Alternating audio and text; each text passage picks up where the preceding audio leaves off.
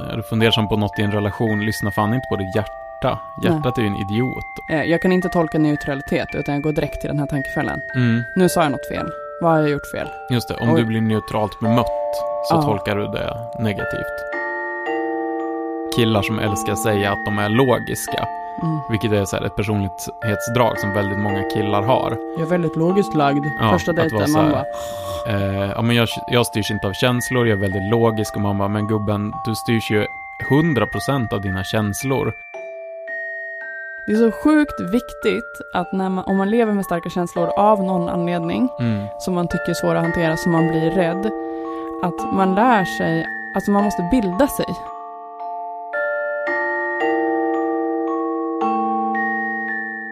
Hej och välkomna till Mörkret. Sveriges mest affekterade podcast för hjärnsneda.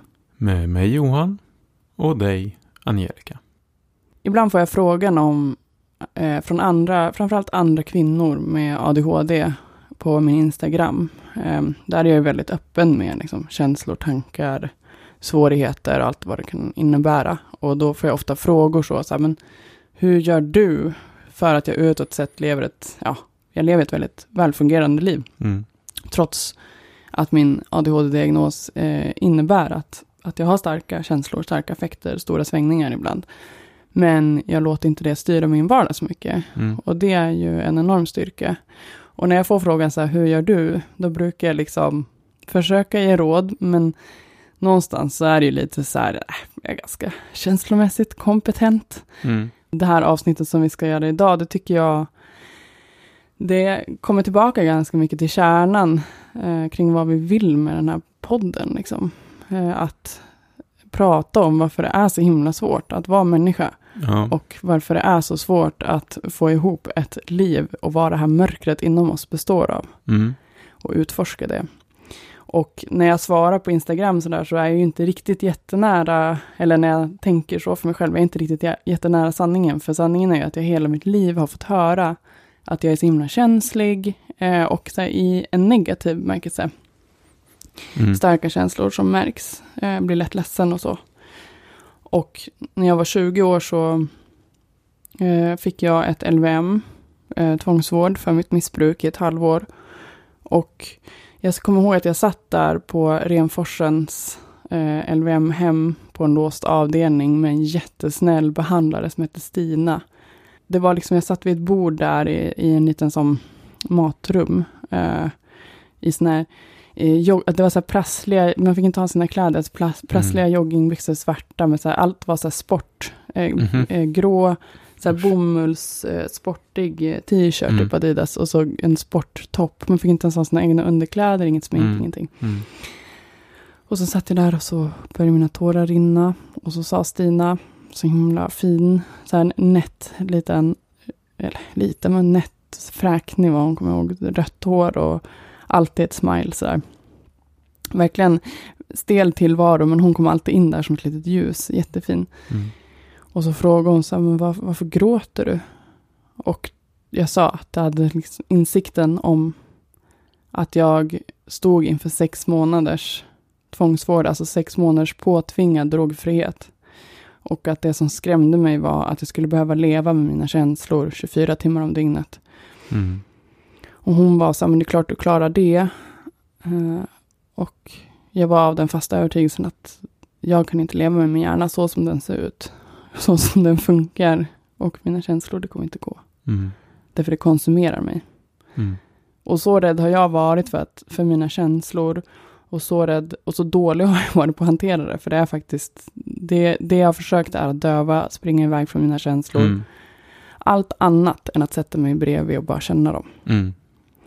Och de har fått styra precis allt och jag har tolkat dem som sanningar om Just allt. Mm. Men inte längre. Och det har krävts en massa övning. Och det är ju inte jag som har kommit på det, utan det har ju krävts, jag tror att jag har gått mer eh, sådana tio veckors KBT än de flesta. Och det är där jag har lärt mig att eh, skilja på, på känslor och tankar, handlingar, hur de påverkar varandra, vad en känsla är och att nummer ett är inte bevis på någonting. Just det. Och inom KBT så har man ju något som man eh, eller jag har med mig ett papper från min KBT-mapp som jag hittade hemma. Precis, vi öppnade förut idag Angelicas stora terapimapp.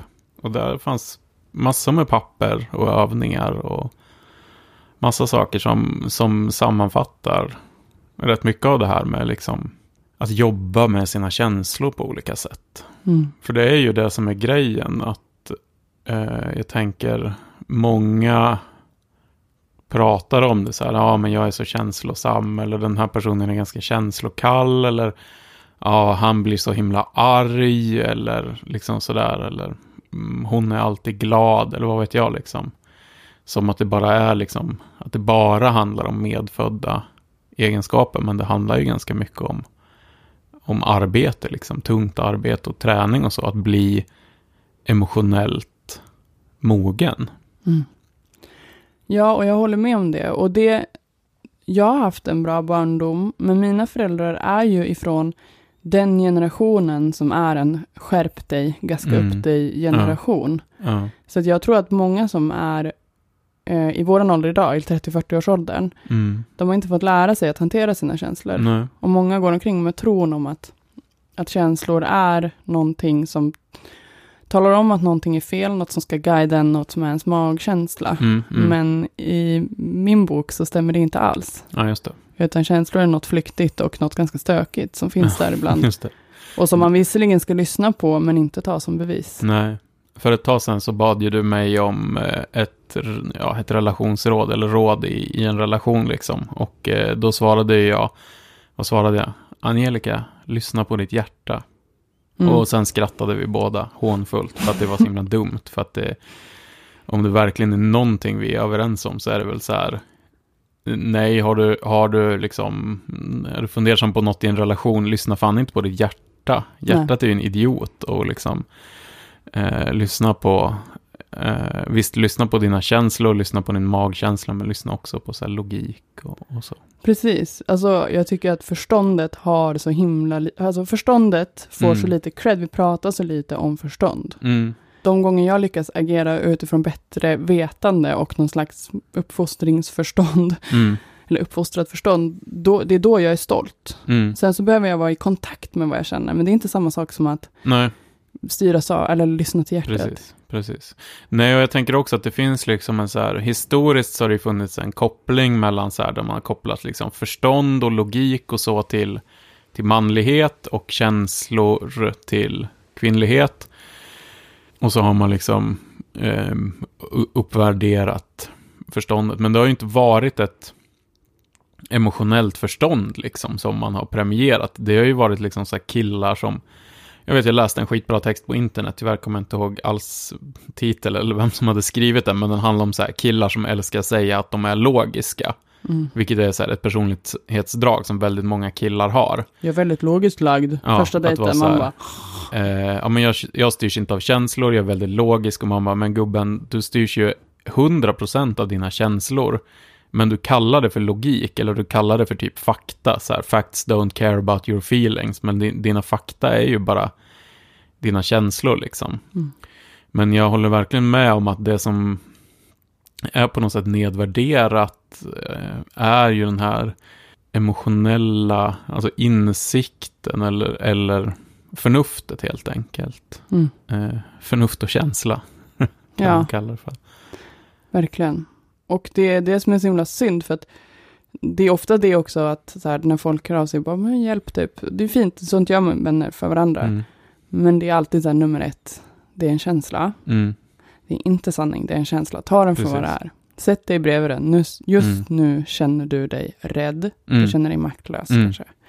Och eh, jag skrev det också på Instagram. Alltså, känslor är ju som full, alltså fulla personer. Som Mm. går runt på stan och skriker. Mm. Eh, De låter mycket och det händer mycket grejer. Men det Mm. betyder inte att allt de skriker är sant.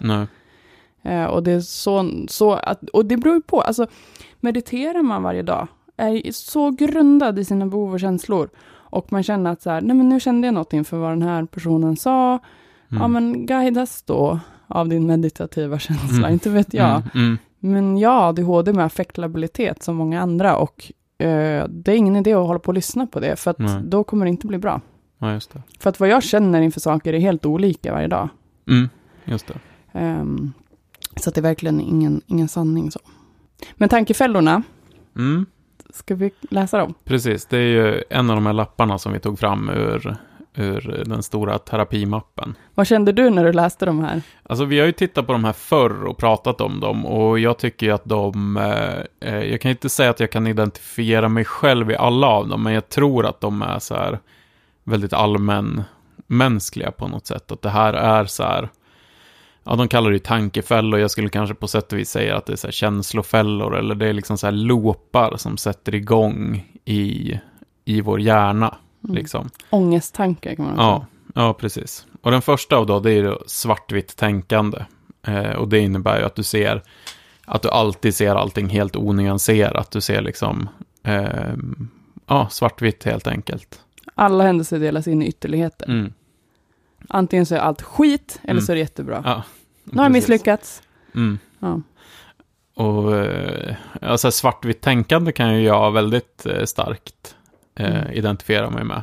Jag brukar ju säga, det här är ju en av de få saker, eller inte en av de få, jo, en av de få saker vi ofta diskuterar är så här, som där du, där du och jag verkligen inte håller med varandra, är ju typ i så här människosyn och så. Mm. Att jag är väldigt svartvit i min syn på andra människor och så. Eller jag är väldigt svartvit i, kanske jag, jag vet inte riktigt hur jag ska beskriva det, hur jag ser på moral eller något sånt. Jag ser Mm. liksom inte så mycket gråskalor. Vad är det i- du brukar kalla dig för? Kristen... Nej, krist... Du, eh, moralmässigt så är du en kristdemokrat. Vad är det du brukar säga? Nej, men jag är inte moralmässigt kristdemokrat. Jag brukar väl säga att moralmässigt så kommer min moral från gamla testamentet i Bibeln. Liksom. Ja. Du är inte en kristdemokrat, förlåt, det var Nej. jättekonstigt. Nej, för kristdemokraterna är ju också, de är också på den onda sidan. Nej, alltså, de, är ju, de är ju moraliskt förfallna. Ja, exakt. Nej, men att, att jag eh, har väldigt, att jag ganska snabbt så delar in människor i fack. Du är okej, du är inte okej, du är okej, du är Mm. inte okej, liksom. Kan du inte följa reglerna, då får du gå ifrån. Ja, precis. och jag är med så här, den här personen kanske behöver hjälp. Ja, precis. Du Mm. vill ofta se varför personen eh, gör fel eller gör något dumt. Medan jag ser mer till beteendet. Den här personen gjorde en dum sak. Eh, då ska jag typ skälla ut den och sparka ut den härifrån. Liksom. Mm. Eh, så det, ja, men jag kan väl väldigt eh, mycket känna igen mig i det där med att man ser världen i, i svartvitt. Liksom. Det står ju också att denna typ av tänkande kopplas ofta samman med orimliga krav på sig själv och perfektionism. Ja. Är det något du känner igen dig i? Ja, ja eh, eventuellt. Ni kan eh, lyssna på vårt eh, avsnitt om uppskjutande beteende och perfektionism. Just det. Alla slackers och perfektionister, typ. Ja, ja, precis. Ja, precis. För att jag har väldigt, det är också så här, jag har jättesvårt att typ lämna ifrån mig någonting som är okej, eller lagom, eller så. Då då, då tycker jag att det är eh, skit, liksom. Det är Mm. skit eller perfekt. Mm. Andra är övergeneralisering. Eh, och då är det att man ser liksom ett, någonting negativt som händer, eh, ser man eh, som liksom bevis på hur helheten är. Mm. Om du misslyckas med en liten grej så tänker du att jag är totalt misslyckad som person. Mm. Eller om liksom, Den här dejten gick ingen bra och då, Mm. jag kommer vara ensam för alltid. ja precis. Eh, det var på något av de papperna som vi tittade på som det var väldigt tydligt så här, ja en kille som blir, blir nobbad av en tjej. Mm. säger så här, ja, inga kvinnor vill ha mig. Mm. Jättetydligt i hela det här internet-communityt av liksom incels och så. Eh, involuntary celibates. Folk som bara, eh, alla kvinnor hatar mig, jag kommer aldrig bli ihop med någon. Eh, Vad är det här, typ 30-åriga oskulder? Ja. Ja. Och eh, ofta så baserat på typ någon enstaka händelse eller att man väljer ut liksom Mm. ja, den här tjejen var, den här tjejen blev kär i en annan kille, alltså betyder det att alla tjejer vill bara ha svin, ingen vill ha snälla killar som mig. Ja, du vet. Mm. Jag tycker det bästa, någon bara twittrade så här, bara hur, vad, alla incels som säger att så här, tjejer bara ligger med eh, fysiskt helt perfekta män, hur fan förklarar ni att Danny DeVito får ligga liksom? Ehm, Ja, nästa heter etikettering. Och det är att man tillskriver sig själv och andra eh, allmänna negativa egenskaper. Åh gud vad jag gör det här. Ja, Allt, alltså att man allt kanske, ett fack. Man, precis, man sätter folk, även sig själv då i ett fack. Ett negativt fack, att så här. ja den här, han är opolitlig, eller jag är en sån person som inte kan, så gör ju jag med väldigt mycket. Mm. Jag säger ju ofta så här, eller tycker ofta att så här, jag är en person som inte kan göra sådana här saker. Mm. Eh, Och ingen annan ser ens. nej, och jag kanske inte ens har, jag har inte ens försökt eller något sånt, utan jag har bara bestämt att så här, nej men jag är en person, så har det varit mycket nu när jag har blivit sjuk och så, Mm. och jag måste börja så här, ja Johan, du måste nog försöka motionera någonting liksom. Och då är jag så här, jag är en person som inte kan motionera. Jag kan inte besöka ett gym, eh, jag kan inte lyfta vikter. Mm. Alltså det är ju etiketter som jag har satt på mig själv. Mm. Eller man kan säga att det är väl skolidrotten som har satt dem där på mig. Eller det är där som jag lärde mig att jag är en sån. Men då lärde jag mig liksom utifrån de misslyckanden jag gjorde där att så här. ja, Okej, jag är en sån person Mm. som inte ska hålla på med det här. Nu är allt det här, alltså jag tänker när man, när, när man kan, när man är medveten om tankefällor, eller ångesttankar, eller typiska liksom, ja, misstag, Mm. hur, i hur man tänker, då ser man dem ju. Jag vet att jag har haft relationer där, där liksom folk har väldigt svartvitt tänkande, alltså övergeneralisering, så här, du är bra, du är dum, Mm. nu var det här jättejobbigt. Eh, det är alltid jobbigt Mm. mellan oss, och man bara, jag ska ha, jag har ett papper här. Ehm, Just det. Men det är väldigt jobbigt alltså, att befinna sig nä- eh, nära någon som, Mm. som har, för vissa har ju verkligen alla tankefällor. Ja. Eh, och det blir extremt tufft att leva, och det vet jag ju för min egen del också, också många av de här. Mm. Ja, Vi har en som heter borden måsten. Och det är då att man säger till sig själv att saker och ting eh, bör vara eller måste vara på ett visst sätt. Och man ställer liksom krav på sig själv som är orealistiska att leva upp till. Mm. Och det här tror jag också är jättevanligt. Jag ser det jättemycket i folks eh, relationer och så tycker jag. Och även i så familjeliv och så, att folk har en så här jättesvårt att släppa att typ så här, ja men det borde vara så här, vi borde, vi borde äta ma- mat som är lagad från grunden varje dag hemma, annars kommer mina barn få typ näringsbrist om de äter korv och makaroner några gånger i veckan liksom, för att det är det enda de eh, går med på att äta. mm. eller jag, vi, jag måste vara alla till lags, eller Mm. jag måste eh, sova i samma säng som den är tillsammans med. Mm. Det, Ja. här, det här är jag problem med just nu. Just det. Jag, ja, jag har ju råkat ut för det hemska, eh, att ha en relation ja, som är jättevackert, men Mm. också, det hände ju dig ja, och sen mig. ja, faktiskt. Vi två eh, totalt skeva Ja, människor. Eh, Har- men, har men, hittat kärleken. Ja. Och, och det finns ju en norm som säger då att man måste sova i samma säng. Mm. Ehm, Men du har ju e- enormt svårt för det. Du har, har ju överhuvud sa till den personen som du har en relation med helt ny relation. ganska med. tidigt att så här, jag vill helst inte ha någon hud mot hud kontakt. jag, jag tycker det var väldigt fint av den här personen att då inte liksom vända och springa utan bara, ja, eh, okej. Men det är inte det, alltså det är klart att jag gillar sånt, men jag förstår inte det här samhällets totala, ehm, det här kommer vi återkomma till lite senare i Mm. det här avsnittet, men den här totala besattheten av att tanka oxytocin. Alltså jag kan förstå att man behöver det som människa, Mm. men det är ju ett jävla övergosande i samhället.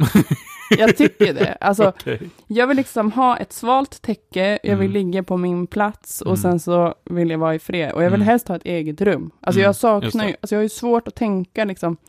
Jag har haft svårt med alla mina relationer i Mm. vuxen ålder för att jag inte får ha ett eget rum Ja, ja. med en egen säng. Ja, och det är ju verkligen så här eh, ett borde och ett måste. Och jag tror när man internaliserar det, för jag tror du och jag kan så här vara, vara, vara i det avseendet se att så här, men det här är mina behov. Eh, jag behöver det här för att må bra liksom och jag bryr mig inte riktigt om så här, normer och så. Ja, Okej. det är ju svårt. Alltså när andra uppenbarligen lever i ett samhälle där man tycker om att leva efter de här normerna. Mm. Jo. Men eh, jag tror många internaliserar ju de här. Många känner nog liksom varför är det fel på mig som inte liksom vill det här eller lever upp till det här eller liksom. Mm, Så känner jag. Och sen är det direkt Mhm. vidare till som ett monopolspel. Mm. Så här, direkt vidare till så hamnar på ruta ett, svartvitt tänkande. Och så går det som runt så här. Då. Eh, det är därför det är så fruktansvärt att bli kär. Mm. Men så, så Mm. fint, men också så här, äh, tankefällorna lever ju starkt inom en, så Ja. att säga. Ja, verkligen. Mm. Eh, eh, tankefälla nummer fem heter tankeläsning. Du tror att du vet vad andra tänker utan att du har eh, belägg för det. Mm. Till exempel att du är övertygad då att de, om att andra personer inte tycker om dig. Mm. Eller att de ser ner på dig eller så. Tycker jag är jobbig, tycker jag Ja. är ful. Och nu tittar de på mig för att jag pratar Mm. för högt.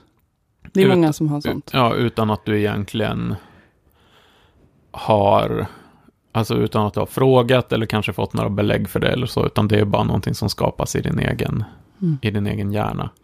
Har ju också det motsatta, som särskilt många killar verkar lida av. Bara, hon tycker säkert om mig, hon är säkert kär i mig, hon vill säkert prata med mig. Alltså vet du vad, jag liksom. kan, har aldrig kunnat relatera till det där. Nej. Alltså det där, det där Inte- inte lever heller, inte inom mig eller någon alltså annan jag känner. Nej. Men så här, totala tryggheten i att säga, ja, I got this. Mm. Jag fattar inte. Nej. Nej, inte jag heller. Att just automatiskt gå omkring och tolka saker till sin fördel, Mm. det är ju jättekonstigt beteende. Mm. Varför är de oberoende av tankefällor? Ja. Hur gjorde de? Fast jag, vill, jag skulle gärna vilja veta, för jag vill, vill vara så. Mm. Mm.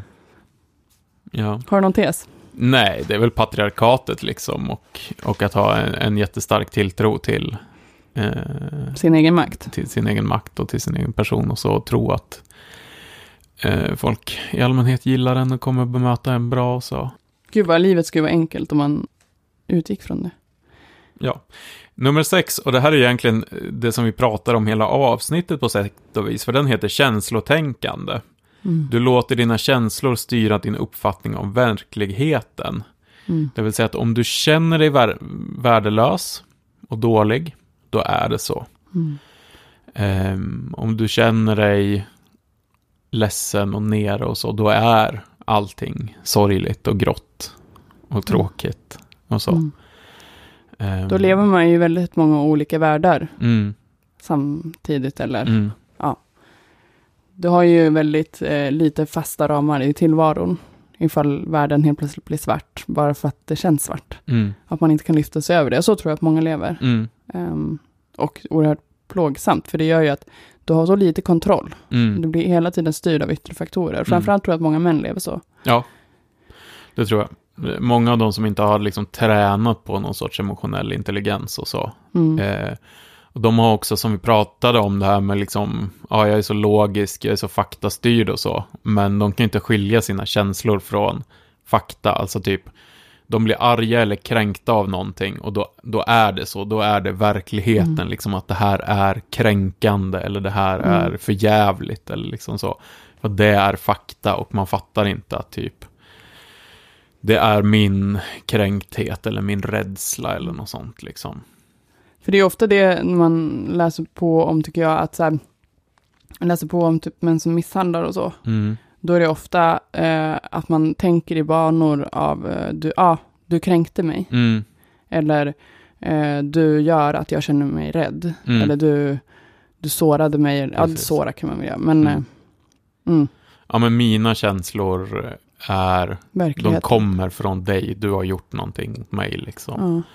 Eh, Jag är överhuvudtaget allergisk mot sånt språk, för Mm. jag tycker att det är ett våldsamt språk Ja. att föra. mm, Att eh, nu, nu gör du, nu skapar du det här hos mig, så Mm. ger man inte den andra mm, en chans att så här, du får inte bestämma, utan nu är det Precis. här verkligheten och det här har Precis. du gjort mig. Du gör mig så arg eller något sånt. Ja. Istället för att man kanske kan prata om att så här, nu gjorde du det här och då kände jag Mm. ilska liksom. Mm. det, det är ju det som är verkligheten så att säga.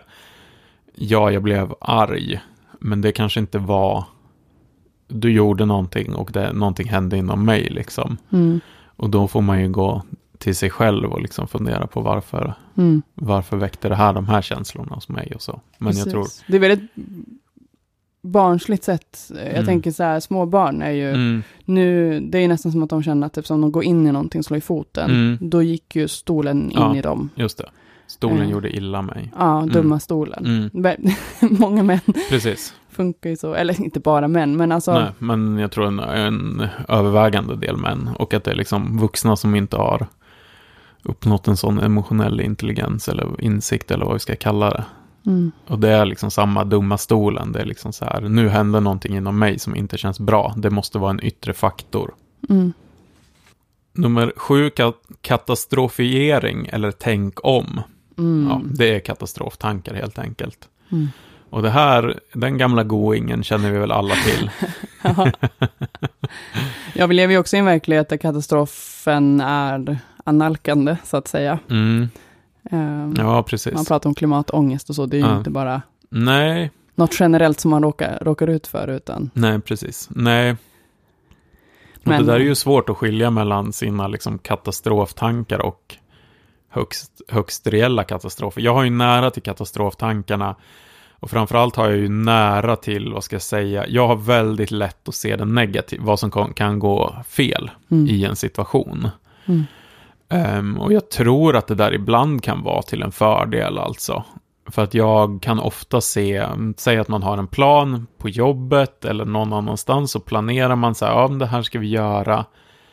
Och då finns det många som är väldigt positiva, liksom bara ja, det här, yes, Mm. kör på. Och jag kommer ofta in som Dr. Sadness då och ser att så här, här och här och här finns det en strukturell svaghet. Här kan det gå riktigt illa. Mm. Eh, men problemet blir att de där katastroftankarna kan ju ta över. Och jag, för mig blir det ju också väldigt lätt så att de katastroftankarna leder till liksom en sorts inaktivitet. Vad är det du brukar säga om terrorbrott? Att du är den enda som terrordåd? Ja, just det. Nej, men det var ju när vi pratade om det här med ADHD som superkraft så sa jag att min ångest är min superkraft. För att om det är ett terrordåd på stan så kommer inte jag bli drabbad för att jag är hemma och har ångest istället. Liksom.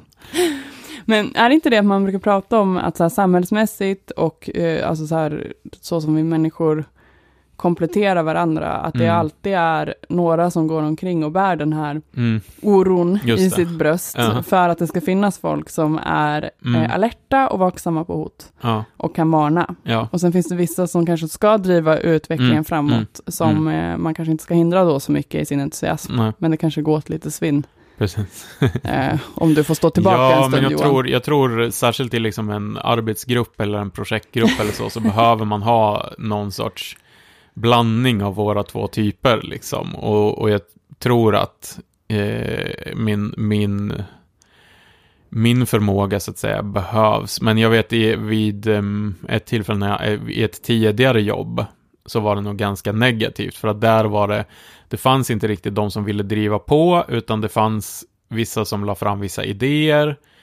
Eh, och så kunde jag direkt se att så här, okej, men då är de här sakerna som kommer bli svåra. Och så sa någon så här, okej, men då kanske vi inte ska göra det här. Och då var ju inte jag pådrivande för att säga, okej, men vi bor, jo, vi måste göra det här, utan då var jag kanske mer så här, nej, vi kanske ska vänta, vi kanske ska tänka efter. Och det är ju ett problem, jag vill ju gärna tänka efter i tio år, liksom. Jag blir ju aldrig klar Nej. med att tänka efter. Jag måste ju ha en deadline, jag måste ju ha en chef som säger åt mig att ja, fast nu har du tänkt tillräckligt, nu får vi faktiskt köra på någonting. Och sen om det blir dåligt, eh, en av våra tidigare förbundsordförande i organisationen som vi jobbar på brukar ju säga så här, ja, vad är det värsta som kan hända? Kommer någon dö? Nej, det värsta som kan hända är inte att någon kommer dö. Ja, men okej, men då kör vi liksom. Grova mått. Ja, Men, ja, eh, men en viss sanning liksom. Så här. Mm. Ehm, jag tror vi olyckskorpar behöver det där ibland. Liksom, att så här, okej.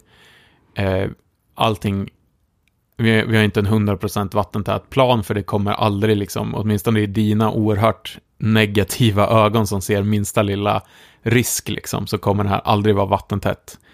Men riskerna nu är inte så farliga i jämförelse med att typ inte göra någonting. Undrar om det här var för vissa myndigheter absolut inte funkar. Typ så här, det är bara Johans som Ja. jobbar på Arbetsförmedlingen. Ja, just det. Det är därför de inte kan förmedla jobb längre. Att Ja. det är liksom, för Mm. att de vet hur de ska göra i teorin, men Mm. det kommer ju inte gå. Nej. Nej, men jag tror verkligen på vissa arbetsplatser och i vissa grupper och så kan det vara ett problem att, att vissa blir, att det bara blir sådana som jag, liksom. Mm. Men jag tror också att det är ett jättestort problem att vi, eh, men se på vissa av de här eh, stora skandalerna som har varit på, vad var det, Transportverket och så, där de bara så här, la ut jätteviktiga datasystem på, på privata aktörer utomlands och det var ingen som bara men vänta, vad skulle kunna gå fel här? Utan det har bara varit så här glada ja-sägare. Mm, eller, vår, eller Vårdguiden som Ja, spelade det. in, Mm. var det flera miljoner sam? Ja, jättemånga 10 000, samtal ja. till, till Vårdguiden som ju låg helt öppna på nätet och så. Mm. Och där har det ju inte funnits någon som har dragit i handbromsen och sagt, men vänta. Eller så här, nya Karolinska. Det är ingen Mm. som bara, fast vänta, ska vi bygga världens, vad är det nu, trettonde dyraste byggnadsverk eller något sånt genom världshistorien? Som dessutom inte funkar. Det finns liksom ingen som bara, "N- nej, det här kommer inte bli bra liksom. Alltså det är sådana yes mens eh, Ja. som, som Men man kan- omger sig med. Det kan inte vara lätt att leva eh, i en värld där det är fullt av entreprenörer, Mm. jag säger och Viktor Frisks. Ja, Alltså för att det, alltså det, det, ditt funktionssätt ses ju ned på. ja, ja men verkligen. Jag får ju ofta höra att jag är så himla negativ, att jag eh, liksom ja, men står i vägen för utveckling och så, att jag är konservativ. Mm. Ehm, men jag tror att mitt sätt att fungera faktiskt behövs. Alltså det sägs ju Ja. att de romerska kejsarna när de eh, åkte in i Rom på sin, på sin liksom så här vagn så hade de en slav som stod snett bakom dem som hade som enda uppgift att säga eh, kom ihåg att du ska dö. Kom ihåg att du är en vanlig dödlig. Även om när alla så står och hyllar dig och, och jublar och ropar liksom som att du var en gud. Så måste någon liksom stå där och påminna om att kom ihåg att du, du, du ska också dö liksom. Alltså, Det, det ser jag som min roll att vara den här memento mori-slaven ja. i världen.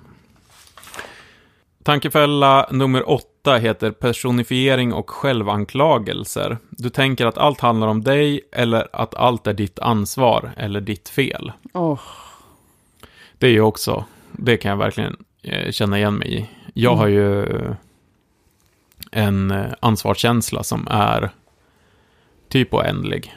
mm. Alltså jag har känt ansvar för mer eller mindre allting i hela världen sedan jag var ett litet barn. Jorden på dina axlar. Ja, och så säger folk så här, men du kan inte du kan inte ta ansvar för allt. Och då brukar jag alltid svara, om inte jag gör det, vem ska jag då göra det? Det är ingen Mm. annan som gör det, verkar det som. Mm. Allas men- pappa brukar jag Ja. kalla dig för. Mm, Jag har ju sett dig när, när, när vissa saker går fel, som Ja. du alltid gör ja, i livet. ja, Och eh, hur du tar på dig, du kan ta på dig skulden för oerhört stora sammanhang och långa orsakssamband. Mm. Eh, och jag ser ju hur det går sönder någonting i dig. När man själv bara, nej men det här, nej.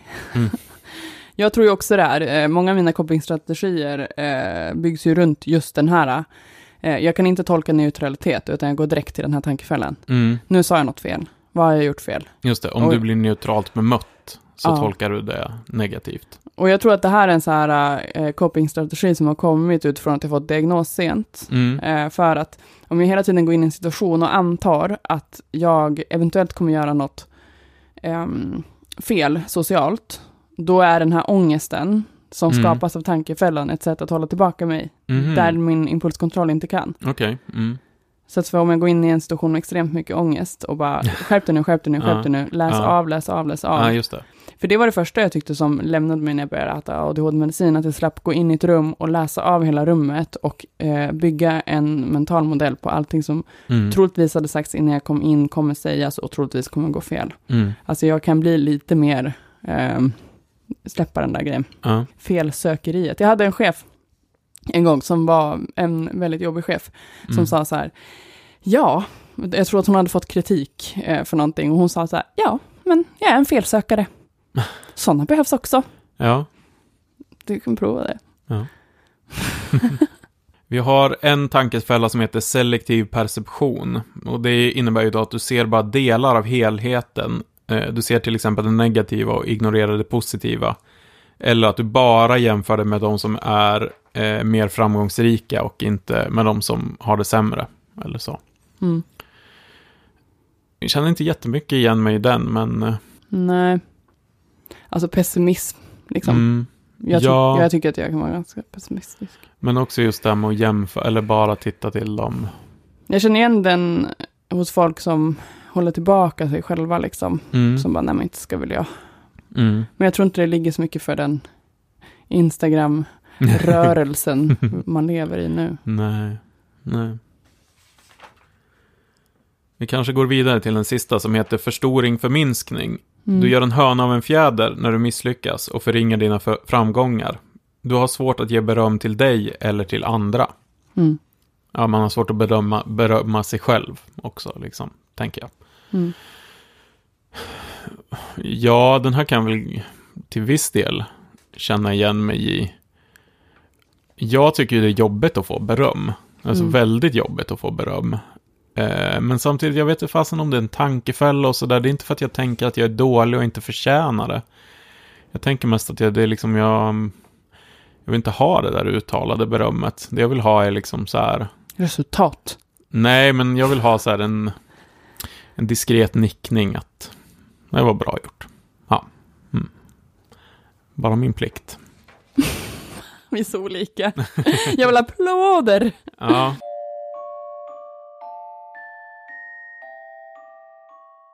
Men det finns olika sätt att bryta tankefällorna. Mm, precis. Och det är det jag kom på då när jag gick igenom den här högen och att så här, jag är inte alls, det här är färdigheter som jag övat upp, det är inte jag som kunde det Nej. barnsben. Utan man kan liksom, ofta när det kommer till tankar eh, som påverkar våra känslor i allra högsta grad, Mm, att man ska liksom sätta sig ner och eh, verkligen utforska, alltså var, vad är det här och, Mm. och varför eh, kommer det upp liksom. mm, Eh, hur sann är tanken på en skala 1 till 10? Vilka bevis finns det? Vilka bevis, bevis finns det mot? mm, Eh, vad är det värsta som kan hända? Om det värsta händer, vad händer sen? mm, mm. Och så här, hur kan du veta att det är sant? Just det. Alltså känslor räcker inte som Nej. bevis. Vad du har tänkt är inte ett bevis. Mm, Det är när sånt, när sånt, när beslut tas på vad någon har tänkt eller känt, det är då det ofta blir väldigt, väldigt fel, mm. ehm, tycker jag. Eh, och hur sannolikt är det och liksom, Ja, precis. Att på något sätt lära sig, alltså man måste ta de här impulserna som kommer, de här negativa tankarna och känslorna eller där ångesten liksom kommer från och försöka så här, okej, eh, men vad har jag, kan fråga någon annan om hur de uppfattade den här situationen, om det var en jobbig situation på något sätt, jag kände att jag var helt fel eller gjorde helt fel eller så. Finns det någon sorts objektiva kriterier jag kan utgå ifrån eller så? mm. i KBT så går, eh, brukar man ju ha, alltså man skriver ofta olika scheman. Alltså KBT står ju för kognitiv beteendeterapi. Mm, Och det handlar ju mycket om, alltså nu inte, men alltså man, man kollar på beteendet, på tankarna och på känslorna, kanske inte så mycket på uppkomsten, Mm, utan hur du just det. kan agera så att det kommer påverka dina känslor mm, och hur du kan liksom agera klokare. mm. Ehm, men man eh, sätter sig verkligen bredvid sin känsla och liksom utforskar den. Den är Mm. inte farlig, Nej. den kan inte skada sig, Nej. dig, liksom. det är din handling som kan skada dig eller andra. Mm. Men du behöver inte handla. Nej. Men om det då händer någonting, så här, men vad hände, vem, när, var? Mm. Att man tittar på det, så här, men, och vad är mina automatiska tankar och vad, eh, alltså det finns liksom olika lager av tankar och känslor där du kan Mm. utforska och på så sätt lära dig mer om dig själv. Mm. Och ofta när folk frågar mig, så här, men hur kan du vara så bra på det? Och jag kommer vidare i tanken, så är det ju för att Alltså, det är så sjukt viktigt att när man, om man lever med starka känslor av någon anledning, Mm. som man tycker är svåra att hantera, som man blir rädd, att man lär sig, alltså man måste bilda sig. Mm. Mm. Så har jag gjort när jag varit i djup, djup sorg till exempel. Mm. Det eh, har varit avgörande för mig att lära mig om djup sorg, för att Mm. hela tiden, min eh, kompis Aurora brukar säga att sorgen är randig. Mm. Du mår bra ett tag och sen kommer den tillbaka liksom, Mm. med full kraft. Mm. Det går liksom som vågor. Och för att klara de där vågorna, speciellt i början av en sorgeprocess, i en djup sorg, eh, som en separation eller någon, någon som har dött eller att du har skadat dig på ett allvarligt sätt. Liksom så. Att klara av det, då måste jag veta te teorin. Att så här, Mm. nu är jag i den här känslovågen. Mm. Nu är jag arg. Mm. Det tillhör den här sorgeprocessen, Just det. enligt den här teorin. Mm. Jag måste lyssna på någon annan som har gått igenom det. Jag måste läsa böcker om någon som har förlorat någon. Mm. För att jag kan inte, jag tror inte jag har förmågan att eh, automatiskt vara trygg i mina känslor. Jag har övat upp den väldigt mycket. Mm. Jag kan stå pall i många situationer och veta vart jag ska för att jag har övat på att vara förståndig. Där Mm. många är så här, wow, gjorde du det där, vad skönt att du var med. Eh, när liksom andra känslor stormar framför allt. Ja, precis. Alltså jag förstår verkligen. Och jag tror också att vi kan liksom öva på att förstå, dels om jag återkommer till meditationen och sådär. Det är ju en väldigt stor del att liksom förstå vart kommer det här ifrån. Alltså, allting har en uppkomst ur något annat. Nu kände jag den här känslan, men det kom från den här upplevelsen eller det här mönstret som jag har grundlagt i mitt liv eller så. Ja, jag kände en väldigt stark vrede i den här situationen, men det kommer ur min rädsla kanske, som kommer ur det här eller så. Mm.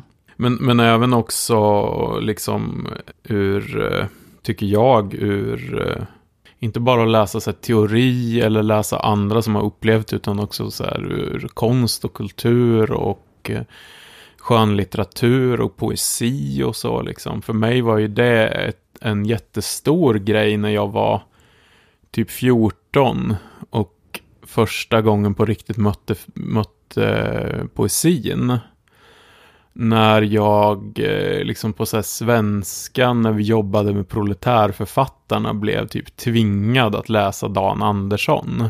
Mm. Och då blev ju Dan Andersson för mig, den, som jag tror för väldigt många, den första och den stora poeten liksom. Och det var en sån jävla, det var en sån jävla himla stormande känsla då när man var 14 och gick runt med världens jävla ångest hela tiden. Att bara så här, men det finns någon annan som har eh, känt det här, som har kunnat sätta ord på det och som jag liksom, fast han är död sedan årtionden, kan liksom, kan jag kommunicera med honom. Och jag tror för många andra hittar man kanske det i, om man inte hittar det i poesin så hittar man det i, i film eller i musik eller så, kan känna att liksom man kan utforska känsloregistret på ett, ganska, på ett tryggt sätt där liksom. Alltså jag är ju väldigt intresserad av skräckfilm och, och kollar mycket på skräck och är väldigt så här, ja men har ett intresse för skräck, lyssnar på mycket skräckfilmspoddar och sådär. Och jag tror ju verkligen att det handlar om att så här, eh, skräckfilm ger oss ett tryggt forum på något sätt där vi kan utforska väldigt mycket av våra egna känslor och rädslor och sådär utan att det är eh, för jobbigt, för farligt liksom. Men jag tänkte jag skulle mm, läsa en dikt av Per Lagerkvist eh, som jag tror många känner igen öppningsraden, eh, men får kanske ha läst hela och den kommer från, från hans diktsamling eh, Ångest. Eh, som är väldigt, eh, jag kan rekommendera er att om ni som jag brottas med liksom ångest och tankar kring, eh, kring det så finns det väldigt mycket där. Ångest, ångest är min arvedel, min strupes sår, mitt hjärtas skri i världen. Nu styvnar löddrig sky i nattens grova hand. Nu stiga skogarna och stela höjder, så kargt mot himlens förkrympta valv. Hur hårt är allt, hur stelnat svart och stilla. Jag famlar kring i detta dunkla rum, jag känner klippans vassa kant mot mina fingrar. Jag river mina uppåtsträckta händer till blods mot molnens frusna trasor. Ack, mina naglar sliter jag från fingrarna, mina händer river jag till såriga, ömma, mot berg och mörknad skog, mot himlens svarta järn och mot den kalla jorden. Ångest, ångest är min arvedel, min strupes sår, mitt hjärtas skri i världen. Och det här är väl kanske en av svenska språket, åtminstone 1900-talets mest älskade dikter, men jag tror att den är älskad för att den sätter ord på någonting som många av oss känner, men också för att den liksom gör att vi förstår våra känslor bättre och kan utforska eh, våra känslor bättre och så. Och för många är det kanske också ett eget, tänker jag, ett eget skrivande eller skapande eller eh, musicerande eller målande eller så som är liksom ett sätt att jobba med sin egen emotionella intelligens. Jag tror att varför det här har uppkommit och varför många är så himla rädda för mm. vad de känner är för att man är uppfostrad av den generationen, den skärpa sig-generationen. Ja. Ja. Um, och att många har haft superfina barndomar, men många har också fått gå upp till sitt rum. Mm. Eller gå härifrån, eller... Mm. Det, den generationen som uppfostrade dig och mig fick ju stå i skamvrån. Mm. Uh, Och jag tror att det är det som händer med många barn när man lämnas ensam med sina känslor. Mm. Inte kan tolka dem, inte förstå dem. Det tar ju, alltså det krävs mycket Mm. eh, mognad och ganska Ja. hög ålder innan man förstår det. Ja. Alltså upp, långt upp i tonåren. Ja. Jag vet inte du har ju barn, jag har ju inte barn, men jag tänker att om jag har, förstå, om jag har förstått så här en viktig grej om att uppfostra barn, så handlar det om att faktiskt förklara för barnen vad de känner och varför de känner det. Mm, och jag tror att det här är någonting som har kommit nu, mycket. Mm. Ja, För att man har haft så mycket prat om självkänsla och Mm. liksom, man pratar om känslor på ett annat sätt. Jag tror inte att typ, de som är typ fem år nu kommer ha samma problem. nej, men Utan jag tror att. Vi blev Fråga. betydligt mer eh, skuldade för vi Mm. kände för att det var mycket uppfostran och så här, bete dig. Mm. Eh, för att man utgick ifrån att barn klarade det. För att Just de i sin tur hade blivit Mm. uppfostrade Mm. så. Men att det mjuknar liksom mer och mer.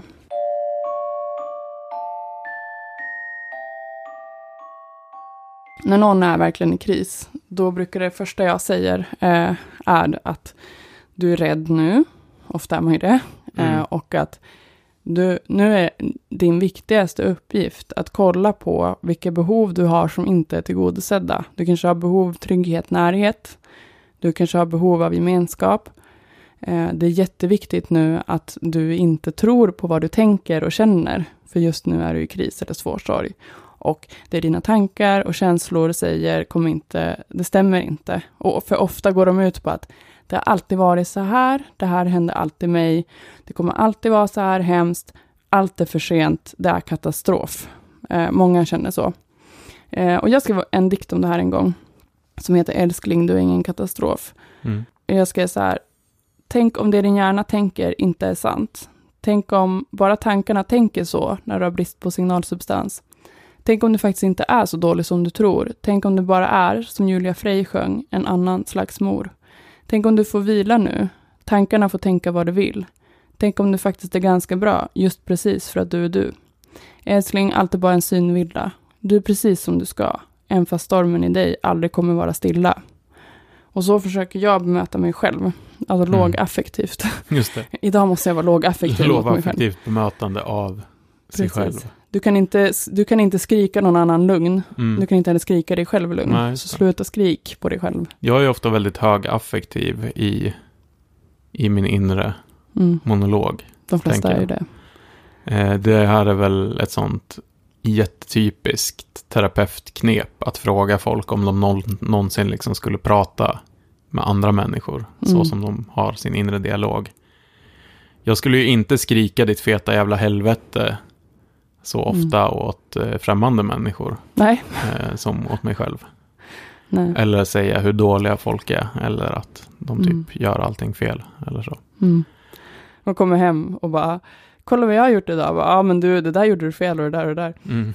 Nej, men eh, det finns ju, jag skickar länkar det till dig någon gång, att eh, vissa forskare tror ju att, eh, eller vi- vissa menar på eh, att man inte har känslor, utan du har basically olika uttryck som kommer från olika signalsubstanser. Ja, precis. Man kanske inte, det är lite reduktionistiskt att säga att man inte har känslor, för känslorna finns ju uppenbarligen, men man kan Mm. säga att, De är något annat. att känslorna är, det är den här känslokuben. Mm. Eh, vi kan försöka lägga upp den på Facebook och Instagram och så om vi hittar den, men det är ju en, en modell där du i princip har dina tre viktigaste signalsubstanser, noradrenalin, serotonin och dopamin. Och beroende på var Oxytocin. oxytocin. Beroende på var, eh, hur mycket av dem Mm. du har liksom i en given situation, så, så kommer du ha eh, en viss grundkänsla, som Mm. man kallar det då. Alltså Mm. känslor kan ju vara väldigt komplexa och vi kan känna många saker samtidigt och sådär, men man pratar ju om att det finns de här åtta grund, grundtillstånden, liksom. eller man ska säga. Grundkänslorna. Mm, Vilka är det då? Vad har vi på känslor? Jag kollar i min mapp här. mm, Här, välkommen till känsloskolan. här är de åtta grundkänslorna, affekt, att man ens ska behöva hålla på med den här skiten. mm, Intresse, upphetsning, usch. Eh, tänk på en situation när du var intresserad. Mm, Välbehag och glädje. mm, Också bilder här på en glad person. Förvåning, rädsla eller skräck. Ilska, raseri, oro, förtvivlan.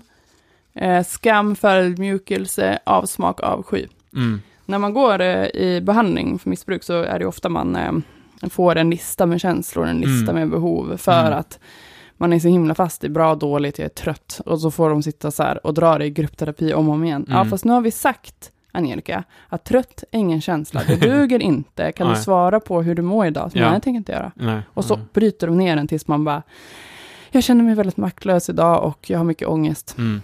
Ja. Mm. Jag har ju sökt hela mitt liv svaret på varför jag är som jag är. Mm. och eh, en terapi som funkar. Jag har gått massa terapi.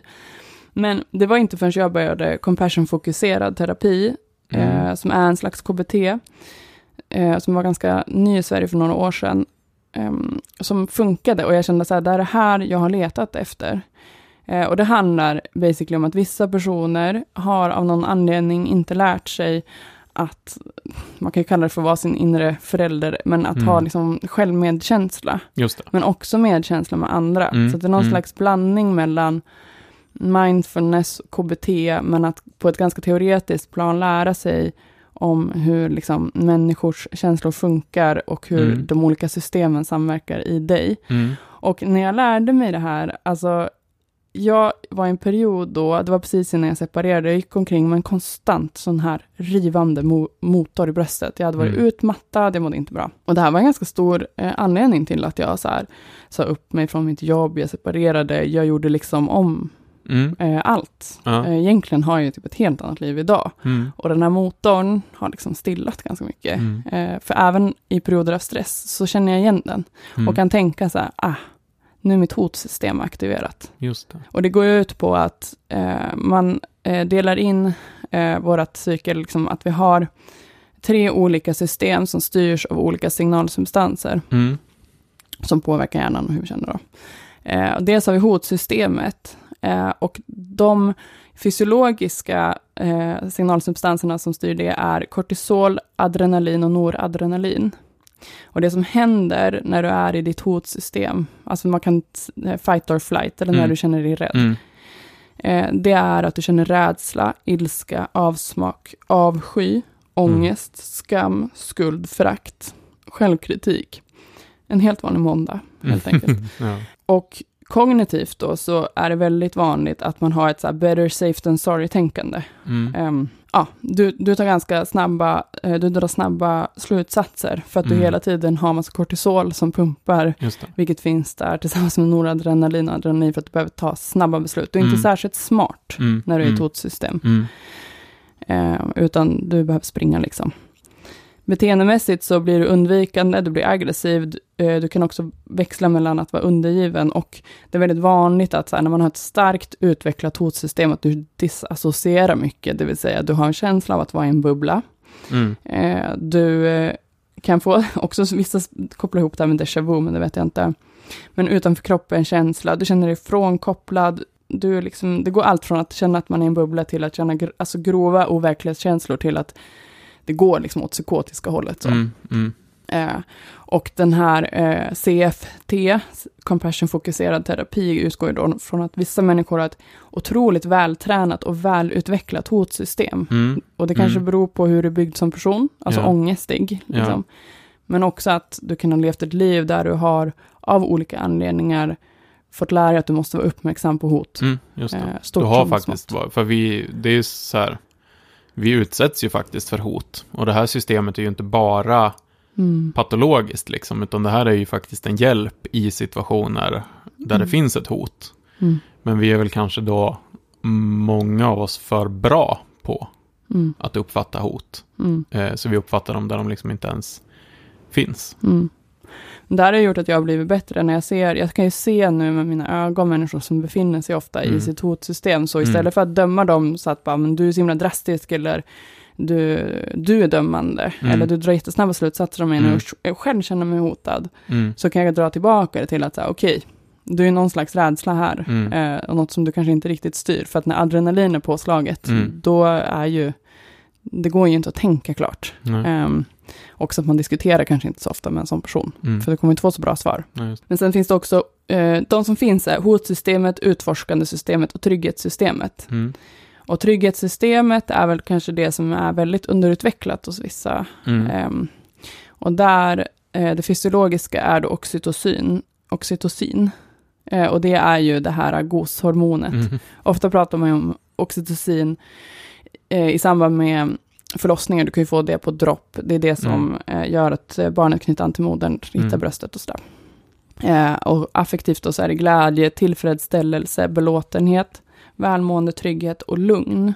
Och man här, när man är i trygghetssystemet, det vill säga alltså ganska mycket så här vila hemma tillsammans, gemenskap Mm. tänker jag. Mm. Då eh, är du väldigt eh, reflekterande, icke-dömande och du har ganska öppen uppmärksamhet. Eh, beteendemässigt så är du väldigt vänlig, du vill vara social Mm. ofta och eh, altruistisk. Den här podden kan man säga är ert tjänstgörande trygghetssystem. Varsågod för Mm. oxytocin. Mm. Precis. ehm, och det här trygghetssystemet är ju då som sagt underutvecklat hos många även hos mig. Mm. Så att, att jag vet det här på en teorinivå kan ofta tänka så här, ah, nu, vad behöver jag göra för att bygga upp min trygghet? Och jag har ju Mm. befunnit mig i, i situationer i livet där jag, alltså överhuvudtaget inte har klarat av sånt som finns i trygghetssystemet. Att, Mm. att, att någon kommer intimt nära mig, Mm. ger mig en kram för att jag är ledsen, Mm. då drar mitt hotsystem igång. Just det. För att jag kan inte tolka, jag vet inte om jag har någon så här, jag kan inte bygga eh, oxytocin. Mm. Men att det, det är det som blir, Mm. så att Mm. jag mycket så här får lära om att så här, Mm.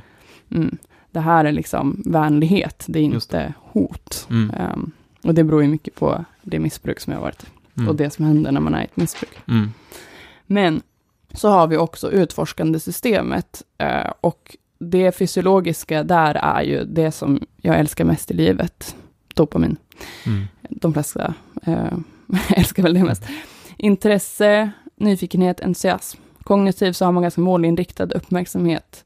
Eh, du är utforskande, beteendemässigt är du utforskande, närmande, aktiv, engagerad, driven, rastlös. Mm. Eh, jag skulle säga att jag lever ju mitt liv här i, Mm.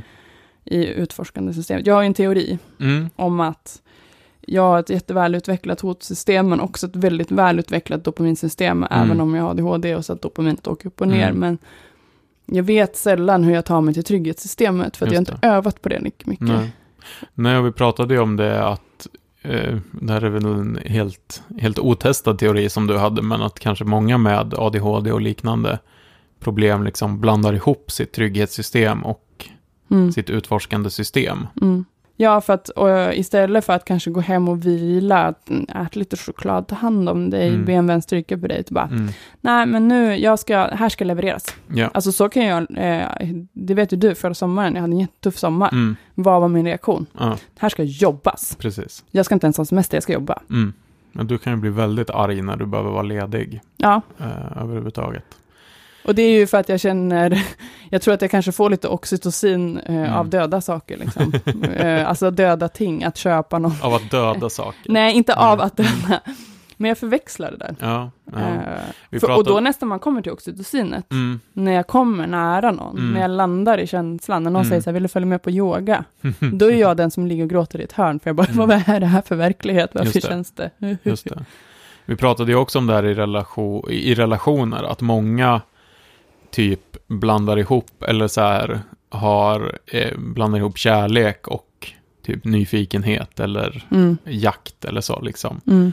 Eh, och jag tror många, om, om man så här, ni kan lyssna på vårt avsnitt om, eh, om eh, anknytning och sådär, men jag tror många som, om man i sitt liv ser ett mönster att man bryter sina relationer efter typ två, två och ett halvt år, alltid, för att då börjar man bli intresserad av en ny person, eller Mm. tappat intresset liksom i den relation man är i, så finns det nog en ganska stor risk att man då är fast i det här att jag, vill, jag är ute efter det här serotoninet och noradrenalinet som kommer med en ny förälskelse och så lyckas jag liksom inte göra det här steget över till när jag får oxytocinet, när bara Mm. den här personens liksom det behöver inte ens vara att vi kramas, bara den här personens närvaro eller tänka på den här personen ger mig liksom det här oxytocinet, den här tryggheten liksom. Mm. Jag kan ju å andra sidan tänka att mitt, mitt trygghetssystem är kanske överutvecklat och att mitt eh, och att mitt nyfikenhetssystem eller utforskande system är liksom underutvecklat på sätt och vis. Du går direkt till Jag-. Ja, ja, och att jag är liksom, har väldigt lite av så här äventyrlighet utforskande. Alltså jag kan ju känna en så här intellektuell i och för sig. Jag kan ju bli liksom verkligen så här gå in i och försöka förstå någonting och så där och bli jättenyfiken på någonting och så. Men, eh, men eh, mitt problem har ju ofta varit liksom en viss brist på drivkraft liksom. Mm. Det är många som säger till mig så här, åh men du skulle kunna göra så mycket, du skulle kunna göra akademisk karriär, du skulle kunna göra massa saker inom politiken, du skulle kunna eh, typ eh, göra, så här, skapa massa, massa saker, liksom. nu skapar vi den här podden och så, men det är väl liksom, ja, för mig har, finns det väldigt lite drivkraft i det här liksom. För att Mm. jag hellre sätter mig under korkeken och luktar på blommorna liksom. Men jag tycker att samhället är så jävla ruttet när man inte premierar den personlighetstypen Mm. för att det är just det som vi behöver också. Ja. Alltså världen behöver inte fler entreprenörer. Jag känner Ja. bara så här, jag blir, jag blir sån, eh, vad heter han, Jonathan. Rör inte skorpan. Låt skorpan vara. Alltså Mm. för att, du skorpan, Mm. för att jag känner så här, du behövs. Ja. Alltså de springer ju. Mm. De är fast i att springa. Ja, och jag tror inte man blir lycklig i längden av det. I alla fall inte mer lycklig än av att sitta under sin korkek liksom. Men samtidigt så behöver vi ju folk med drivkraft och folk som vill göra saker. Men de finns. Låt dem. Ja, mm. De finns. Det är Mm. inget problem. nej.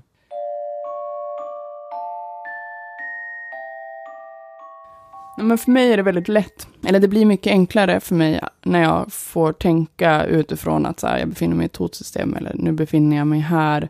Mm. För att det enda sättet jag har lärt mig leva med, med starka affekter är att inte bli rädd när de kommer. Just det. Det är också så jag har lärt mig leva med liksom ADHD och den utmattning som följer. Att så här, jag behöver, om jag börjar dra snabba, snabba slutsatser, Mm. som vissa gör som bryr sig om mig. Mm. Oj, nu är du ju utmattad. Dra i handbromsen. Då, Mm. Nej, lugn. Nu Just kollar det. vi på vad som har hänt Mm. och eh, chilla lite. Mm. Imorgon kan det vara bättre. Det här Just det. behöver inte betyda någonting. Mm. Mm. Och så har jag liksom lärt mig att, att ha självmedkänsla med mig själv, även om jag också är väldigt hård mot mig själv och driver Mm. mig själv hårt. Det finns Mm. två delar. Men jag får ha starka känslor, men om jag inte ger dem så mycket luft och inte tar dem som sanning, då är det absolut inget farligt. Då blir det. bara ett sätt att funka. Mm. Och vad jag känner, oavsett, så eh, kan det kännas ibland som att alla ser på en vad man känner, men det är ju inte alltid så heller. Nej. Men jag är väldigt lätt för att eh, fastna i eh, fobier allmänt, så jag behöver ju hela tiden vara vaksam på det här, det är ett jobb jag gör Mm. hela tiden, eh, på olika sätt. Hade inte du läst någonting om det? Jo, eh, jag läste en artikel, eller en, en artikel som sammanfattade en bok som heter You are not your brain. Som är skriven av en eh, forskare i neuroplasticitet. Alltså kring hur typ hjärnan görs om och formas om och så. Eh, och han forskade på, på så här neuroplasticitet och OCD, alltså tvångsbeteende av olika slag. Um, och uh, han, han pratar ju om det här som att liksom det som händer är, ja först, först pratade han liksom om det här utifrån OCD och det är väl det som hans forskning bygger på något sätt, men sen har han liksom i så här lite populärvetenskapliga artiklar och så utvecklat det här till att mer gälla ja, alla sorters sådana här tankefällor och liksom så här ång, ja, ångestskapande tankar och så, att det handlar om att vi får liksom så här loopar typ i våran hjärna. Som byggs. som byggs och blir starkare. Ju, och ju mer uppmärksamhet vi ger de här looparna, menar han, ju starkare blir de liksom. Och ju svårare blir de att by, bryta. Och han, han har liksom en så här fyra stegs eh, metod som han rekommenderar. Eh, och det är, första steget är relabel. Och det är så här, okej, okay, den här tanken kommer, känslan kommer. Och då sätter jag en etikett på vad det är. Vad är det för känsla som kommer? Så här, och ja, jag känner att jag eh, måste gå in och eh, öppna min jobbmail, fast jag inte jobbar liksom. Och sen så är, så är nästa steg är reframe. Sätt liksom, vad, vad är det här, vad är det som händer egentligen? Varför är det här en negativ tanke för mig? Varför är det här inte bra? Och, och då kan man säga, ja, men jag känner att jag typ har eh, ångest för att missa någonting eller något sånt. Eller så här, jag känner att jag inte får missa någonting fast jag faktiskt inte skulle vara på jobbet just nu eller så.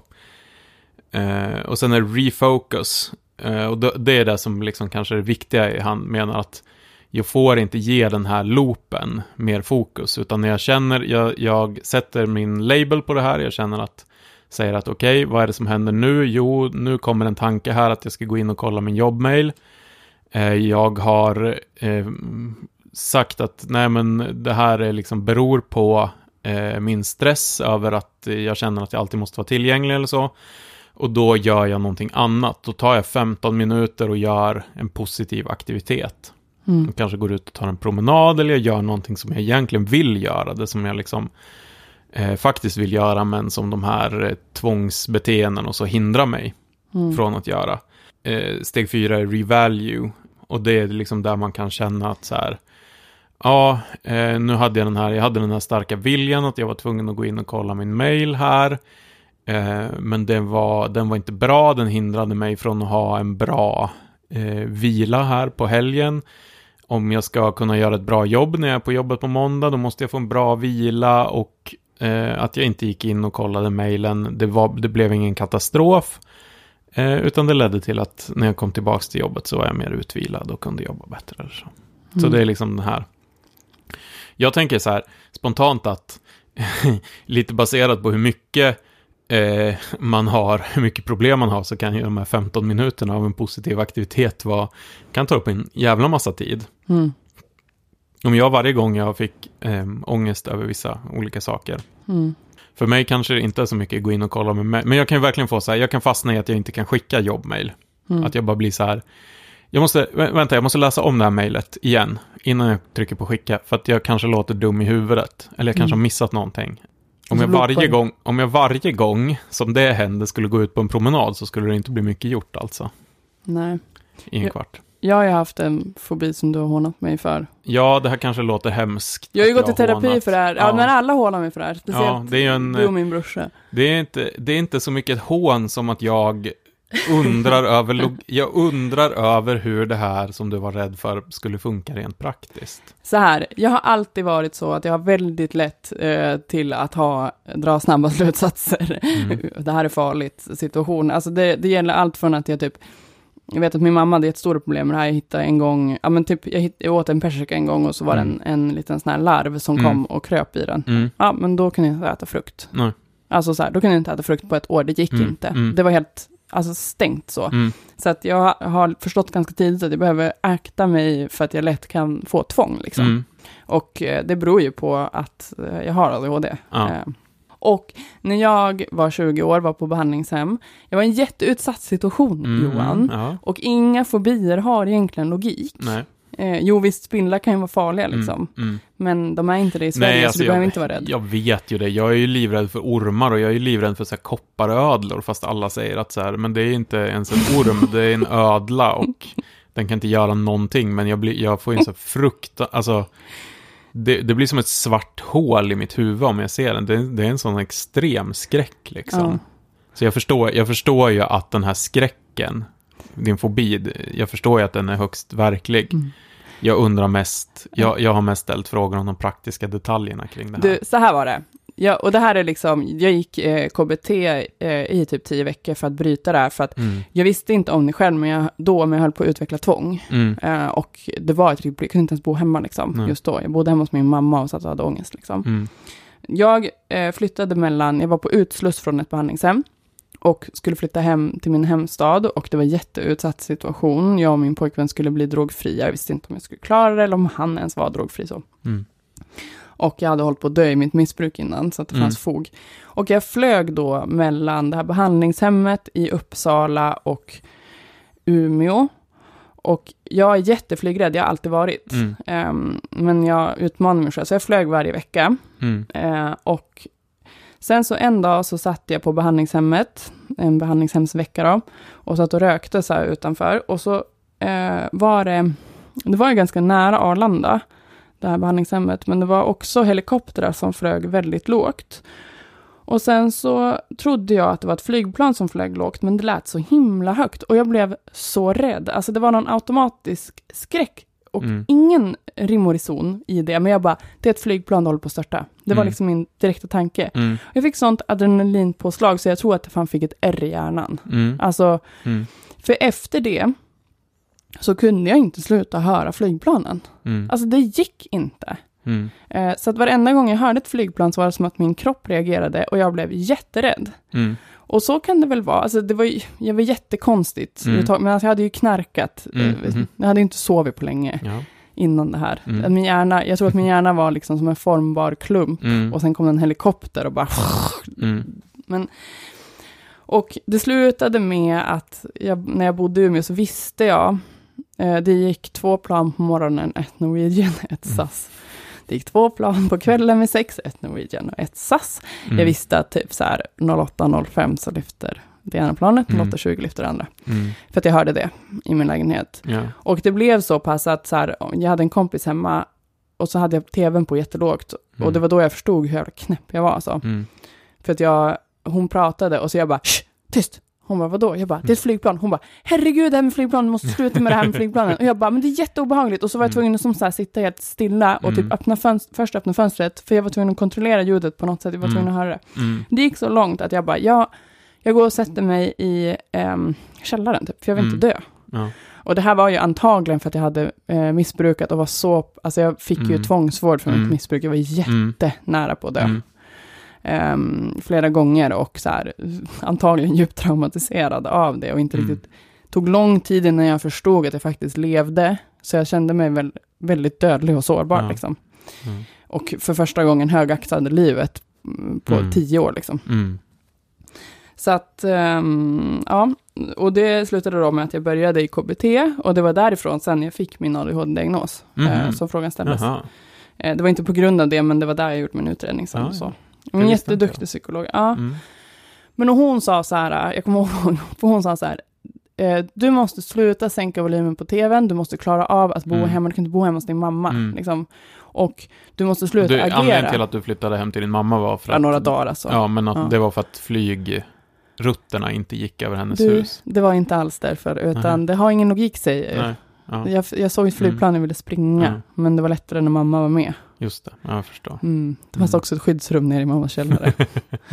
eh, men jag gick faktiskt aldrig ner och satte mig i ett skyddsrum. Jag ville typ göra Ja. det. Och jag Ja. förstod ju att så här, det här jag gör, det har ingen logik, det har inget rim och reson. Och min Mm. brorsa tyckte det var skit. Han brukade skicka sådana här flygkartor. Så här. Mm. De här planen är ovanför Europa just nu. Mm. Alltså det är bara plan överallt på Mm. den här kartan. Mm. Och bara höhö. Och jag kunde också liksom skratta åt det, men alltså jag höll ju på att förgås av det här. Ja. Och hon var så här, det du upplever är en fobi. Mm. Eh, och du är precis i början på att börja utveckla ett tvång. Mm. Hon bara, om du måste sluta agera nu, sluta Mm. handla på det här Just nu. det. Just det. Därför att annars så kommer du eh, vara jättesvårt att bryta det här tvånget. Mm. För Mm. att jag var i loopen. Mm. Eh, så att jag, jag fick tvinga mig själv att inte gå fortare hem när jag hörde ett flygplan. Liksom, jag fick inte, och det var jobbigt för jag jobb, arbetstränade ju typ på, ett, på en förskola liksom. Och var tvungen att hålla masken liksom, när det kom flyg och så. Och det kändes, alltså det var som att det bara pumpade adrenalin och bara du kommer dö, du kommer dö, du kommer dö. Jag måste bara säga att det, att det inte hån, men det är starka ifrån, eller det, det som jag ofta har frågat om är logiken kring det här, för att du tänkte och i viss mån tänker att det är liksom när flygplanet är precis ovanför dig, så ska Mm. det falla ner, rakt neråt på Nej. dig. Men alltså jag är också jättekänslig för höga ljud och Ja. speciellt höga motorljud. Mm, Men det finns ju ingen logik för att det är också så att när du hör flygplanet har det oftast Mm. åkt förbi. ja, Du hör det ju inte när det är precis ovanför utan det är precis när det åker förbi som du hör det. nej. Och det är det här med att det ska störta, då kommer det komma liksom, Men jag har också en sån här scen som, som eh, Mm. du vet Donnie Darko när det ramlar en Ja. eh, flygplansmotor ner på hans säng. mm, Eh, det är också den, ibland när jag har svårt så, då, då ser jag det där framför mig och så Mm. bara, jag förstår. alltså och det, och jag, jag är inte, eftersom jag gärna vill då, istället för att dra mig till mitt oxytocinsystem så vill jag Mm. gärna utforska och lära mig mer om det här. Ja, jag vill ju vara i logiken. Ja, så det jag gjorde var ju att kolla på massa flygplansdokumentärer mm, om de värsta genom tiderna, vad Mm. som gick fel och Mm. det blev ju bara så här, allt kan gå fel. ja, Det kan komma en fågel, eh, och flygplanet störtar, det kan bli fel på, alltså jag vet för mycket om hydraulteknik och flygplan. Jag Mm. vill inte veta det, här, jag vet inte varför jag håller på med det här. Men jag slutade i alla fall agera på det och det jag Mm. gjorde var att jag hade sett en film med Tina Turner om hennes liv. mm, Hon levde med en misshandlande man Mm. ju. Och eh, sättet hon började ta sig ur var ju att hon blev buddhist. Och började så här chanta, Mm, jag tror att det var buddhism, olika ramsor. mm, Och hon kom ihåg, hon, hon sa så här, Namyo Horenge Kyo, Mm. Namyo. Och jag hade sett den där och jag bara, klarar hon det så ska jag också... så den ramsan, varenda Mm. gång det kommer ett flygplan, då liksom, eh, jag vet inte ens vad det betydde det där, Mm. men jag drog den i hjärnan, skrek den i min hjärna, ibland Mm. högt också, eh, även fast det var bland folk, fast eh, så här, Mm. diskade, som en riktigt Ja. galen person alltså. Eh, och försökte bara så här, tränga ut de här flygplansljuden. Ehm, och till slut så slutade jag agera på det. Eh, men jag var tvungen att ha den här ramsan. Och det Mm. låter så himla knäppt. Nej, jag, nej, jag förstår Ja. det helt och hållet. Ja, fast... Mm. Men efter det så har jag inte utvecklat så mycket tvång. Men Ja. min hjärna var ju också byggd på olika slags tvång. Den var byggd på att använda droger. Det är också en Mm. tvångsmässig sjukdom. Den var Ja. byggd på anorexi. Ja. Alltså den letade ju bara efter ett annat tvång att haka Just upp sig på. Så det är inte så konstigt heller. Nej. Bara jäkligt tråkigt att den hakar upp sig på flygplan som Mhm. flyger ovanför en. Mm. Det hade ju kunnat varit något trevligare tvång. Mm. Städa. Ja, typ. Tvång, disktvång. Precis, Ja. någonting som, som är, liksom, oerhört. tillför någonting. Fast jag tror också för de som har väldigt starka tvång kring städning och disk så är det inte så heller så jävla roligt. Fast det blir i alla fall fint hemma. Alltså. Ja, eh, men precis. Och, och det här anknyter väl lite det här med liksom att när du ger det uppmärksamhet då förstärks den här loopen i hjärnan och det blir liksom svårare och svårare. Och det är ju just det som är det här som jag tycker är spännande med då forskningen på neuroplasticitet och så att man faktiskt kan typ, eller åtminstone försöker så här, gå in och kolla i hjärnan att det här är faktiskt någonting eh, som händer liksom, men Mm. också att vi då kan bryta de här looparna, även om det är Mm. väldigt svårt då, men vi kan bryta dem, vi kan fokusera på, typ genom att fokusera på en annan aktivitet när vi får det här tvånget. Så. Och typ bygga upp en annan trygghet. För, för Mm. mig var det trygghet att öppna och stänga fönstret, Just sänka volymen. Det var ju Just det. så jag blev Mm. lugn. Mm, Så det var ju så jag hanterade det, precis Mm. som att stänga av mina känslor med droger Mm. är ju också en, mm, en hantering. Och jag tror det är lätt det att man pratar med folk som lider av tvångsmässiga sjukdomar, att inte så här dra det hela tiden till så här intellektuella lösningar och att så här, du är inte konstruktiv eller lösningsfokuserad. Nej. Man är otroligt lösningsfokuserad. Man behöver Och man, sluta vara man löser ju problemet med att så här, ja men det här ger mig extremt mycket ångest. det. Mm. Det är också som vi pratade hela prokrastineringsavsnittet, att det handlar ju om så här, att prokrastinera är ju ett inlärt beteende Mm. som du har lärt in för att du vet att det kommer lösa problemet att jag får ångest av att försöka göra den här uppgiften. Mm. Men den är kortsiktig och den är dålig och den fungerar liksom inte Mm. långsiktigt. Men du har ju lärt dig den och, och den har blivit så stark i din hjärna Mm. just för att kortsiktigt funkar den för att lösa det här problemet. Precis. Det är det jag försöker tänka på också för att inte överhuvudtaget hamna där i hotsystemet. Där Mm. är kortsiktiga lösningar, det är de som premieras. Och det brukar jag försöka tänka, ha med mig nästan varje dag, är att så här, jag har varit, alltså jag slutade knarka och levde ett drogfritt liv, men jag har fortfarande många, många år kvar i att eh, överleva. Mm. Alltså i sommar har jag tio års drogfri men jag skulle säga att typ de första, ja, men kanske sex, sju åren ändå, Mm. så var det mycket bita ihop och överleva, även fast jag Ja. inte behövde. Ja. Och att ta reda på så här, men hur är jag när jag är i överlevnad? För att mitt hotsystem är hela tiden på. Mm. Eh, vad behöver jag för att komma ner i att leva? Mm. Och det brukar jag också försöka tänka på när jag möter olika människor. Så att man är den här personen en överlevnadsperson eller lever den? Och ofta så kan man se att Ja. den här personen försöker bara klara av dagen hela tiden. Mm. Eh, och att hela tiden backa tillbaka från det, att så här, det är inte så jag ska leva. Mm. Och, och det är så jag står stark genom det som är svårt. Att så här, släpp kampen. Mm. Och det går emot allt. Alltså Johan, vi har fått så, alltså, eh, vi har, podden hamnade ju på någon topplista i Sverige. Ja, vårt senaste avsnitt om ADHD har ju gått eh, jättebra. Vi har haft eh, jättemånga som lyssnat på den. Hört av sig, skrivit så otroligt fina saker och delat Mm. med sig. Det blev på, på några dagar våran mest, vårat mest lyssnade avsnitt, eller näst mest lyssnade, alltså avsnitt ett. Och det har ju legat uppe i flera månader nu. Och Mm. det kommer liksom lite lyssningar då och då. Jätte, jättekul. Ehm, och det är väldigt många som har hört av sig både till dig och till mig och till eh, Mm. poddens kanaler och så. Eh, och det blev vi jätteglada över och det är ibland nästan, för mig nästan, överväldigande att inse liksom den betydelse som, som podden har. som podden har och, och det sätt som folk lyssnar på oss. Vi har ju de som har hört av sig och till exempel sagt att det här avsnittet har fått mig att ta tag i att göra en ADHD-utredning och så. Mm. Eh, alltså vuxna som Mm. har levt med och känt att ja, men det finns en, en skevhet i mitt liv och sådär Mm. som man, man har levt med hela livet och som nu plötsligt bara, ja, men jag lyssnar på er podd och det var så mycket som klickade och nu ska jag göra en utredning och så. Ja, det är ju ett ansvar Mm. alltså. Eh, För hur vi snackar och så. Men jag är också så himla djupt rörd över alla som, alltså man kan tycka en podd är bra liksom så, men Mm. att eh, det känns som att folk verkligen tagit sig tid och skrivit till oss och jag bara Mm. säger att vi har läst varenda kommentar, vi har delat det mellan oss och Mm. alltså många har, alltså det har ju fällts en, några tårar, Ja. också bara för att folk har delat med sig av sin historia. Mm. Eh, så otroligt fint eh, och så här osjälviskt gjort att man faktiskt hör av sig. Mm. Jättefint, jag är Verkligen. jätteglad. Um, jag har lite ljusare bilder av mänskligheten efter detta. Ja, precis. Så vi är väldigt glada för, eh, för alla er eh, som lyssnar.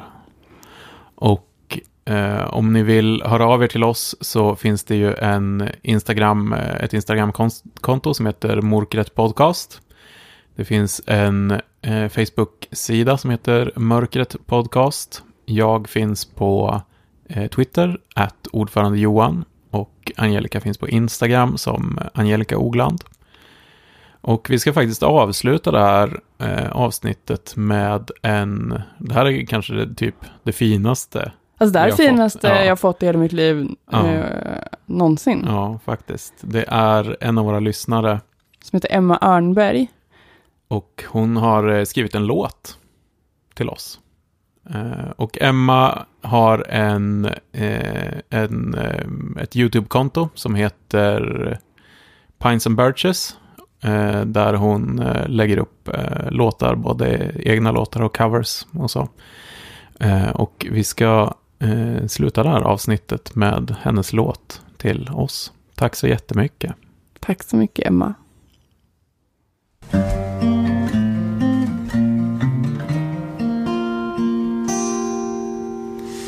Livet är ett lidande så låt oss stå varandra bi.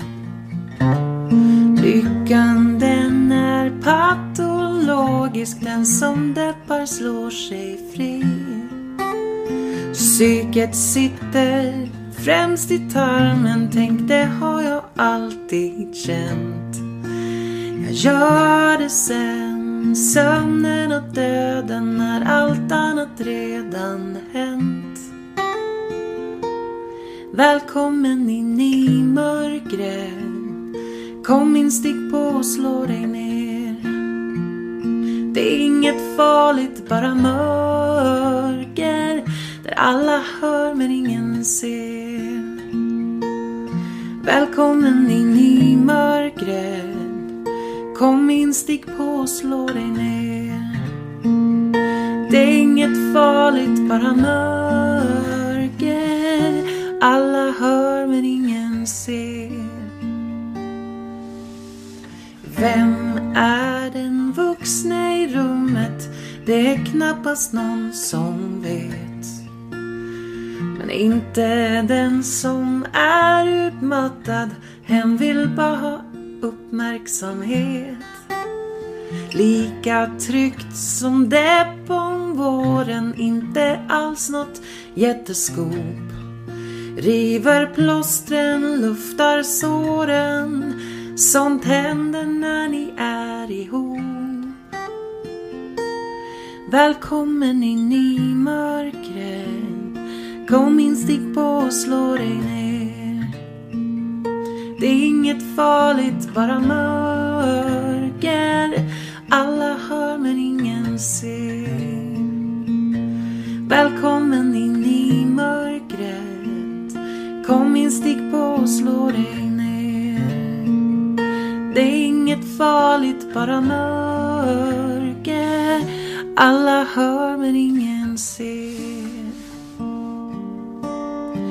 Full av associationer trots sin brist på insulin. Ofta lågmält, genialisk, smart och allmänt fin. Vissa dagar mäktigt lejon, andra dagar litet kryp. Migrän och ADHD, normal i övrigt, typ. Välkommen in i mörkret. Kom in, stick på och slå dig ner. Det är inget farligt, bara mörker. Alla hör men ingen ser. Välkommen in i mörkret. Kom in, stick på och slå dig ner. Det är inget farligt, bara mörker. Alla hör men ingen ser. Det är inget farligt, bara mörker. Alla hör men ingen